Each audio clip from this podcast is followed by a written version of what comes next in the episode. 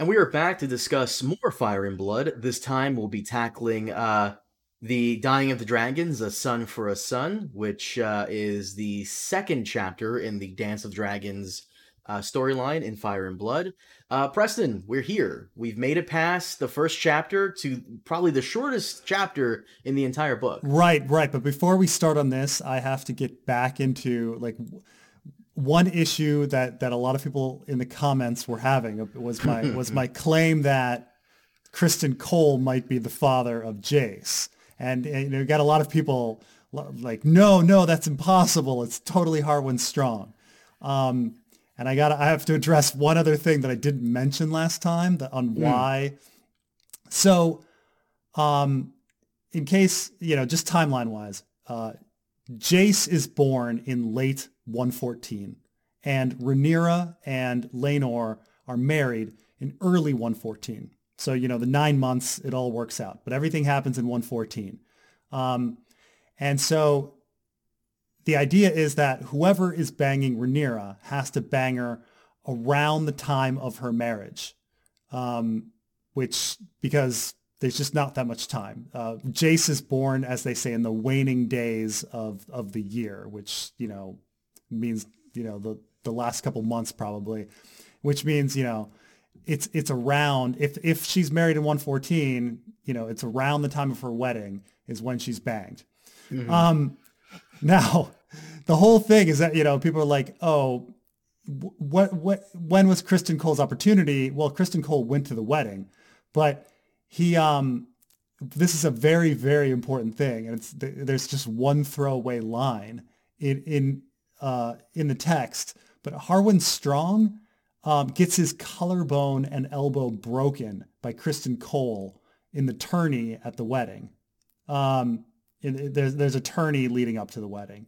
And so, you know, you have to say like, okay, with a broken collarbone and a broken elbow, yeah, you're not, you're not going to be up for sex. And this is a big thing, like that everyone's assuming that Harwin Strong is the father, but he is injured. Like it takes many, many weeks to get over a broken collarbone and a broken elbow. You know, you're not going to be, plus the text also says that, oh, uh, Harwin Strong got really close to Rhaenyra because he was her personal protector, you know, after the wedding. And you're like, how is he as per- the personal protector when he can't freaking lift a sword? Like nothing about the story makes sense. So it was why I say that like Harwin Strong, probably not the father of Jace. Now, which eh, which immediately makes me think Criston Cole. Now, some now, of course, it could just be somebody else, and we we've you know who's just not mentioned in the text, which probably, you know, maybe it's somebody else, but it's definitely See, not Harwin Strong. To the people who dispute Preston, this is your amazing opportunity to be a YouTuber. Get on, get on, get a, a video editing thing, get a good microphone, dispute Preston if you don't believe him. Make a video, send it to me. Let me watch it. I'll send it to Preston. We'll see. This could be the beginning of a brand new uh, YouTube channel right here because I, I read your comments as well and people were uh, against you on this. So. Right. I, I just could I couldn't believe it because when I read it, it's like, come on, it's just a little too obvious. Like he paints it a little too obviously that it would be Harwin Strong. And so once you start reading between the lines, you're like, oh gosh, or, or looking for the careful stuff. You're like, no, actually, it can't be Harwin Strong. He was freaking injured. So he's not banging anybody.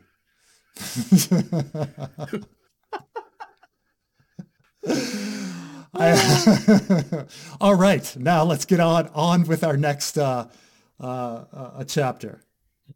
Uh, yes. So once again, as always, we're on SoundCloud, iTunes, all that good stuff. So check us out there, uh, and of course, leave your comments down below. Especially leave your comments down below if you disagree with Preston.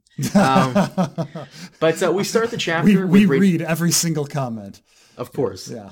Uh, we start the chapter with Rhaenyra's group making moves all over, while she sends her lover and sons to various locations to recruit allies. Oh, by the, by the, way, right, right in the beginning, I love it how they, they say all efforts at rec- reconciliation have failed. Like what?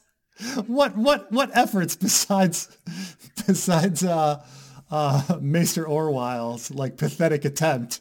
You know, there's no efforts. Anyway, it was continue. a decent attempt based off what he had to do, and yeah, yeah, everybody has dragons, so uh, he's put in a weird situation. much, did a much much worse job than than uh, Cleos uh, Frey. Cleos Frey. Cleos Frey, much better. Okay, continue.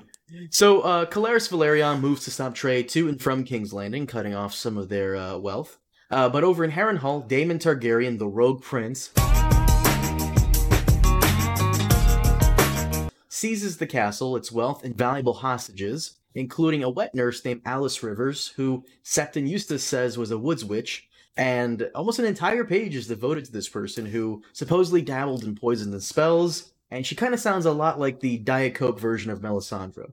More on her in a later chapter. Uh, absolutely. I mean, she's supposed to sound like Melisandre or specifically um, Danelle Lothston, uh, you know, who who is of Harrenhal. But Danelle Lothston is also just a, a Melisandre ripoff uh, character. She also has elements of Whent infertility. Um, so there's a lot of, you know, um, you know, so the, the houses, the, the, the houses that had Harrenhal before are like um, cursed.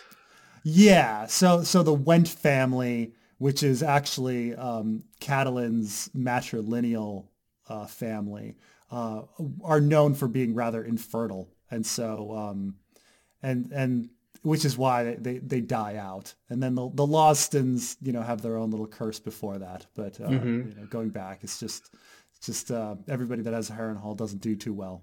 But yeah, you know, she's got she's got a whole bunch of those little elements in there. Um, uh, of of of Danelle Lothston and and such. Yeah. But with uh, with Harrenhal taken, it gives Rhaenyra's faction a stronghold within the heart of Westeros and a place for their allies in the upper region to gather. Several notable river lords come to join the Blacks, including the Freys, the Blackwoods, the Mallisters. Uh, Lord Grover of House Tully tried to stay true to his word to support the male heir, which is some, a callback to the Council of 101, and as such, he wanted to side with King Aegon now, but his grandson, Elmo Tully, decided to stay out of it for the time being fearing Dragonfire would kill them from whichever side they took. Yeah. Now, now all of this, like, obviously we got the Muppet stuff that, that George thought was hilarious to, mm-hmm. to name them, you know, Kermit and Elmo. But um, we have a near bloodless fall of Harrenhal by, because what Damon Daemon um, flies in with his dragons and they, they essentially surrender. But it's so bloodless that you do kind of have to wonder if the Strongs were really for the blacks. Like, you know, they surrender just so easily. And so there's that question of whose whose side are the Strongs on? Or, uh, whose side are the Strongs on? You know, or maybe they're just seeing. Maybe they're just, uh, you know, are they secret black supporters? Or are they just, you know, whoever, whichever way the wind blows? But yeah, but it's it's pretty amazing that Riverrun and the Riverlands and everything are just taken so quickly all at once. It all kind of reminds me of season eight a bit, right? Or not season eight, season seven. Um, with like Dany like doesn't attack King's Landing, but instead like blockades it and then goes in and takes like um, the, uh, the the the land around King's Landing first. I don't know. I don't remember her doing much strategy in season seven. I just remember her losing like a good chunk of her supporters at sea to Euron fucking Greyjoy. uh, the fucking Vale and Riverlands, I don't remember them being mentioned at all in season seven, which is weird. But I mean, I guess maybe they were in the Reach. Don't you remember? They had that big Dothraki battle against the Lannisters in the middle of the Right, the, the Lannisters and, and, and the, the Reach controlled houses, um, but I, I, didn't see any Tullys or, or, or Arryns no, no, anywhere in that season. So no, no, no, no. They they were mysteriously gone. Yeah, the Stormlords don't even fucking bring them up because they don't exist to D and D. Uh, but speaking of uh, uh, the Arryns in the Vale, Jace would treat with Jeyne Arryn, who decided to align herself with Rhaenyra but requested that the Vale be guarded from a potential dragon attack from the Greens. They could fend off armies of men, but were vulnerable from above, so she asked for dragon riders to help in such an event, which Jace agrees. He then departs for White Harbor, where Lord Manderly still remembers that he's due a Targaryen bride. In a previous chapter, one of Jaehaerys' daughter was supposed to marry him, um, or one of his pe- one of his family members, but she died during a race in the streets of King's Landing. And uh, one of Jace's brothers, Joffrey, would marry Lord Manderly's youngest daughter once the war is over, securing House Manderly. Um, so Jace is also a much better negotiator than Maester Orwyle. You and this Maester Orwyle, I swear. Oh man, Maester Orwyle. I mean, it's only it's his job. I, am just saying, like that's what maesters are supposed to do. But okay, yeah, to deliver terms. Well, I mean, they're supposed to be. You know, they've got this whole.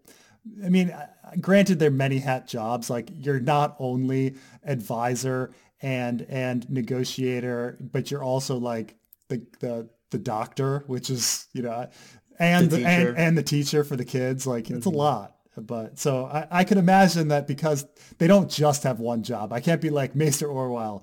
You had one job. I can't really be like that because Maesters actually have an unrealistic amount of uh, things on their shoulders. Um, so okay, maybe he focused a lot on his medical studies. uh, Jace next stops in Winterfell to treat with Cregan Stark. By the way, it's Cregan, right? I'm saying that yeah, right? Yeah, that's fine. Cregan. And uh, this is where I and this part right here is where I smell like a bunch of theories just coming forward from everybody, including yourself.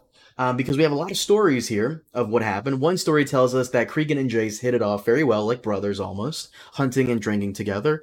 Another story tells us that Jace pissed off Cregan by fooling around with his bastard sister, Sara. And of course, we have uh, Mushroom coming in and telling us that Jace's dragon, Vermax, laid a clutch of dragon eggs while in Winterfell, though this is highly disputed by the author, going as far as to claim that dragons can change gender is just too ridiculous to even consider, and that it's almost impossible to tell uh, which gender they are. Which aren't they? Um, uh, what's the technical term for that? They're hermaphrodites, technically, right? Yeah, or something. Uh, um, there, there, there's there's a whiff of that somewhere in. I think it's um, when Maester Aemon is like finds out that Daenerys is alive and has dragons he he's like, oh right, because dragons can can switch genders. He says it differently, but he's like, you know, but um, he, I think he says it in a more poetic way. But but um, it's something like that. Yeah, that. Um, so I mean, who knows if if Jace's dragon really did leave a clutch or not? I mean, Jace's dragon is kind of young, but I, we don't know how old dragons have to be to to lay eggs. So maybe I don't know. So it's tough to say, but yeah, that reason that uh, that the, that the sex of the dragon is the problem isn't the problem. The, you know, if the problem either maybe, maybe the dragon laid it or maybe it didn't, but it, not because of the sex of the dragon. But well, obviously, we're supposed to think of like Rhaegar and Lyanna and Bael the Bard and all of that because right, of, uh, yeah. Well, and to be fair, uh, you would think that dragons, in order to lay any eggs, would have to be like in a comfortable environment, and we're told several times that dragons really are not comfortable up north in the cold. Right, right. So that is kind of like I love mushrooms takes, but this is kind of silly because there's a similar. Isn't there a similar story that that that um, uh, Good Queen Alysanne's dragon might have laid some eggs at the wall, and you're like, come on, you know, probably not. that that's ridiculous, but you never know. That could be a thing. Uh, but what we do know is that Cregan and Jace reach an accord known as the Pact of Ice and Fire, which needed to be sealed with a marriage. Uh, Jace had no children, but it was assumed that he would have children of his own once his mother sat on the Iron Throne. So, under the terms of the pact, the prince's firstborn daughter would be sent to the north at the age of seven to be fostered at Winterfell until such a time as she was old enough to marry Lord Cregan's heir. So, Jace had now won the allegiance of three powerful houses, two of which held the highest titles of their region. Uh, but the problem starts here, where uh, over in the Stormlands, we have like a whole thing all together. And I have to say, I really did like how this section was written between like Aemond and Borros mm-hmm. Baratheon. Oh yeah, no, no, this is um, this is a big, this is a big deal. There's a lot. See, I have more, even though there's a lot of crazy stuff going on in in Winterfell that one could think about. Um, I think it's it's more significant what's going on in the Stormlands. You know, like like what happens here um, uh, with the Maester and, and everything. But yeah, but but but continue on about about uh, about the Stormlands. You can you can really feel the character, and, and oh, yeah. that's definitely that Baratheon like. I, I, I just really liked it. I'm a, I'm a huge Baratheon fanboy, so I know this is why you're so sad that uh, you know they just kind of disappeared in the um, that was ridiculous. In, to be fair, show. I wanted I wanted to see most of Westeros because I love that type of stuff. But yeah, but uh, during these negotiations, Lucerys, also known as Luke, would come flying over to Storm's End to try and win over the Stormlands to Rhaenyra, but he was greeted with Vhagar's terrifying roar. And inside Storm's End, Aemond taunted Luke while the boy tried to give his message to Borros Baratheon, who rejected Rhaenyra. As Luke tried to retreat back to Dragonstone, he was chased down by Aemond and killed over the seas of uh, the Stormlands. So, yeah, this is First Blood. Right, but this this is um this is a very a very interesting uh, situation here because you said Bor- there were maesters involved in all that. Well, yes, Borros Baratheon is is um, illiterate. And oh so, right, he gave the letter to his maester, who whispered it into his ears. Oh, right, oh, Jesus, Preston. Yes, this that, is where the I, now I see it. Okay, so this is this is the big thing: is mm-hmm. that what the maester actually whispered was not you know was not necessarily uh, the terms, or you know he might have put things in a more rude fashion, or mm-hmm. in a mm-hmm. more insulting way, or a direct way, um, and so it, it this is why I say, oh, well, I mean, like it's very specifically mentioned that Borros is illiterate and that the Maester whispers that. And it's like, well, what other point to the story would there be? Um, you know, that like why would it would we even like know like why would we care if Borros is illiterate unless that unless it's significant in some in some way? So you kind of have to say, well, what did what did the Maester really say, or what you know, did it make it all fall? Did it make the the relations all fall apart? See, I don't think this Maester is, behind the whole like conspiracy thing, like you're like you're putting that. But it, it I, I can't argue against it because that is like the, the dude is illiterate. Come on, Jesus Christ! And I, that it's hard to convince you out of that one because you have points. You have, you right. I mean, you you could you could argue that maybe it was it was unintentional and it was an accident. Uh, you know, but the point is, is that it's got to be it's got to be relevant, right? Or, or, else George wouldn't have put that little piece in. You know, I guess he, he wants guess. us to think about it. Now, with regard to um, Aemond and Luke, um, this is this is an interesting this is an interesting thing because so Aemond um, uh, uh, flies Vhagar, and um, in a Dance with Dragons, this is a little aside thing, but in A Dance with Dragons, Tyrion gets into an argument with with um, Haldon Halfmaester about what dragon um, this one knight from House Swan tried to attack. And uh, the scene has Tyrion saying, no, it was not Vhagar, it was Syrax.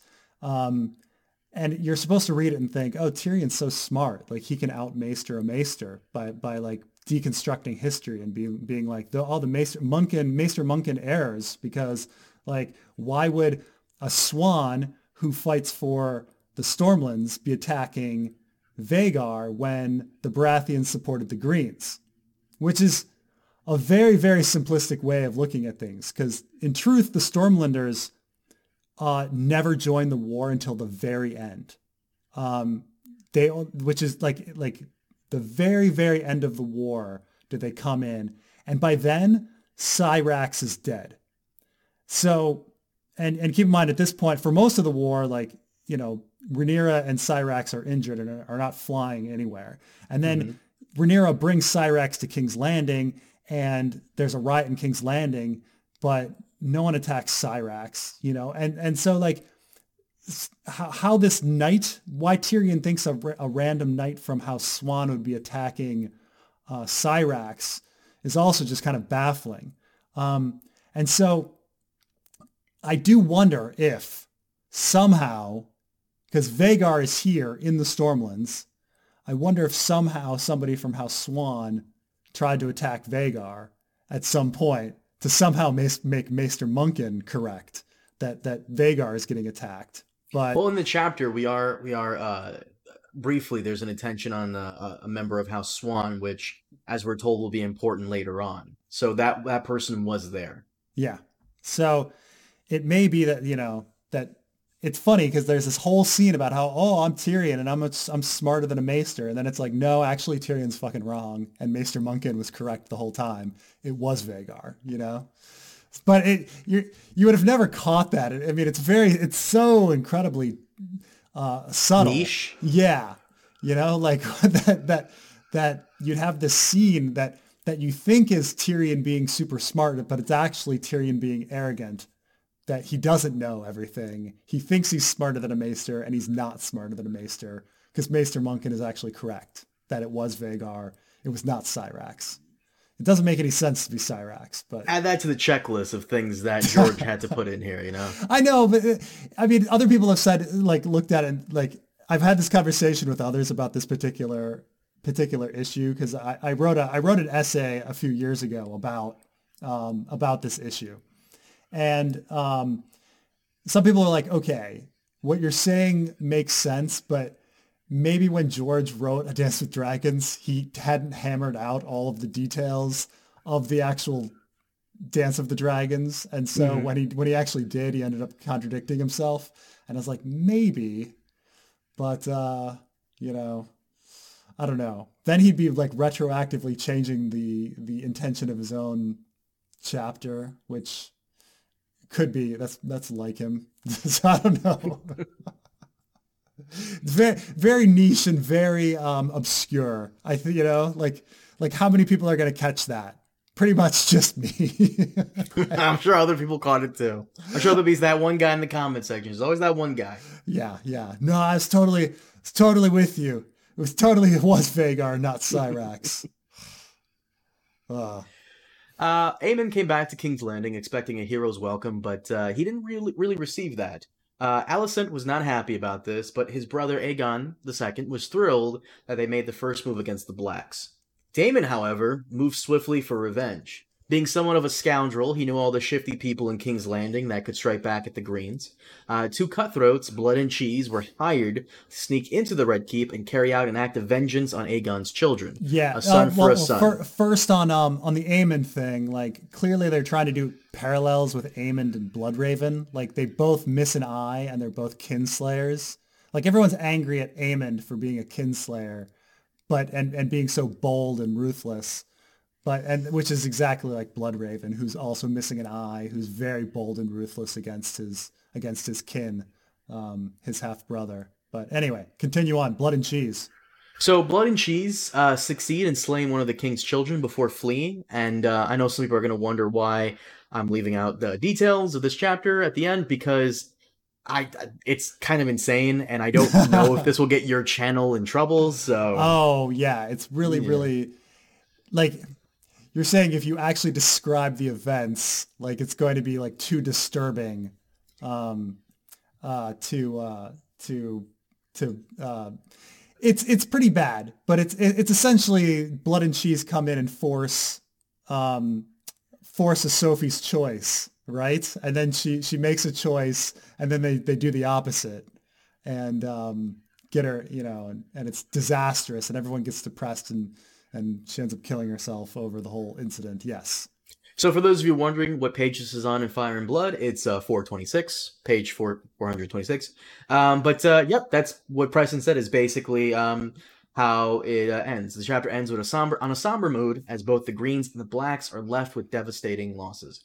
Um, a couple of notes about the chapter. Mushroom says that Alice River likes to bathe in the blood of virgins to keep her youth, which is a reference to the um, Hungarian noblewoman Elizabeth Bathory, who supposedly oh. bathed in the blood of over 500 young women. Oh. Um, well, and, and Donal Lothston supposedly did that too. But yeah, I did, that, that's the real life uh, history thing. Yes, and in tradition with uh, repeating story beats from the main series of books, we have an elderly Lord Tully on his deathbed and an unmarried female ruler of the Vale. Mm, so yeah. Hoster Tully and Lysa yeah. Arryn. Uh, and then uh, Lord Tully and his family, as you mentioned before, are named Grover, Elmo, and Kermit, which is a cute reference to the Muppets, and of course Alice River being the Diet Coke Melisandre. so... uh, do we want to talk about uh, blood and cheese? Um, do you do you? I mean, do you think that uh, cheese is Larys Strong? Where would you get that? I, oh. I how would you get?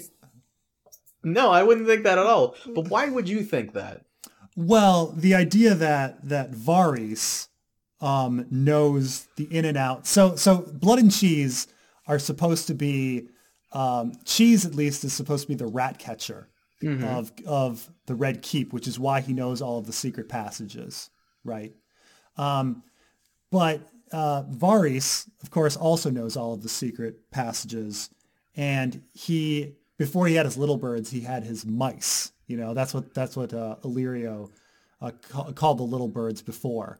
So there's already this idea that that that, that Larys is a master of of mice, and and this guy's a, a rat catcher who knows all of the uh, the tunnels. And so Larys strong. Larys Isn't he master of whispers? He's the master of whispers, just as Varys is. His name is Larys. It rhymes with Varys. Um, and so the idea is that he is cheese.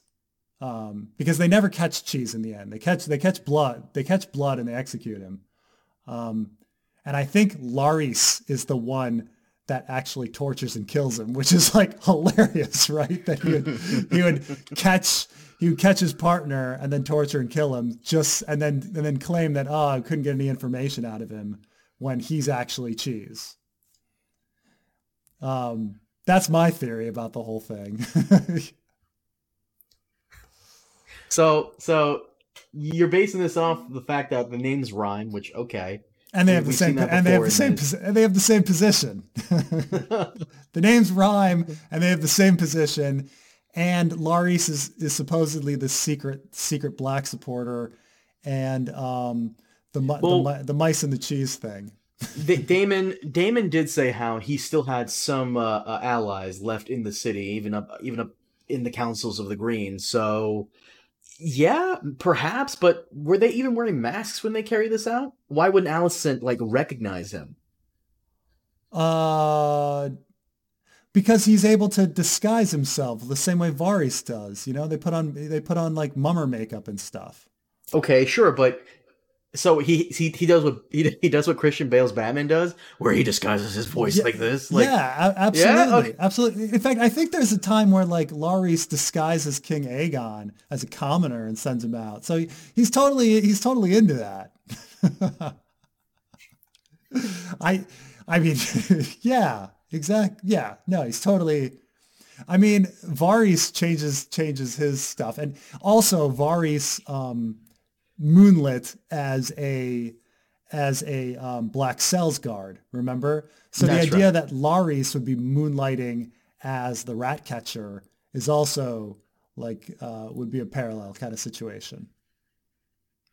such a such, that that that's a random theory, and it's so thin, but fucking Well, hilarious at the same time that he that he tortures blood.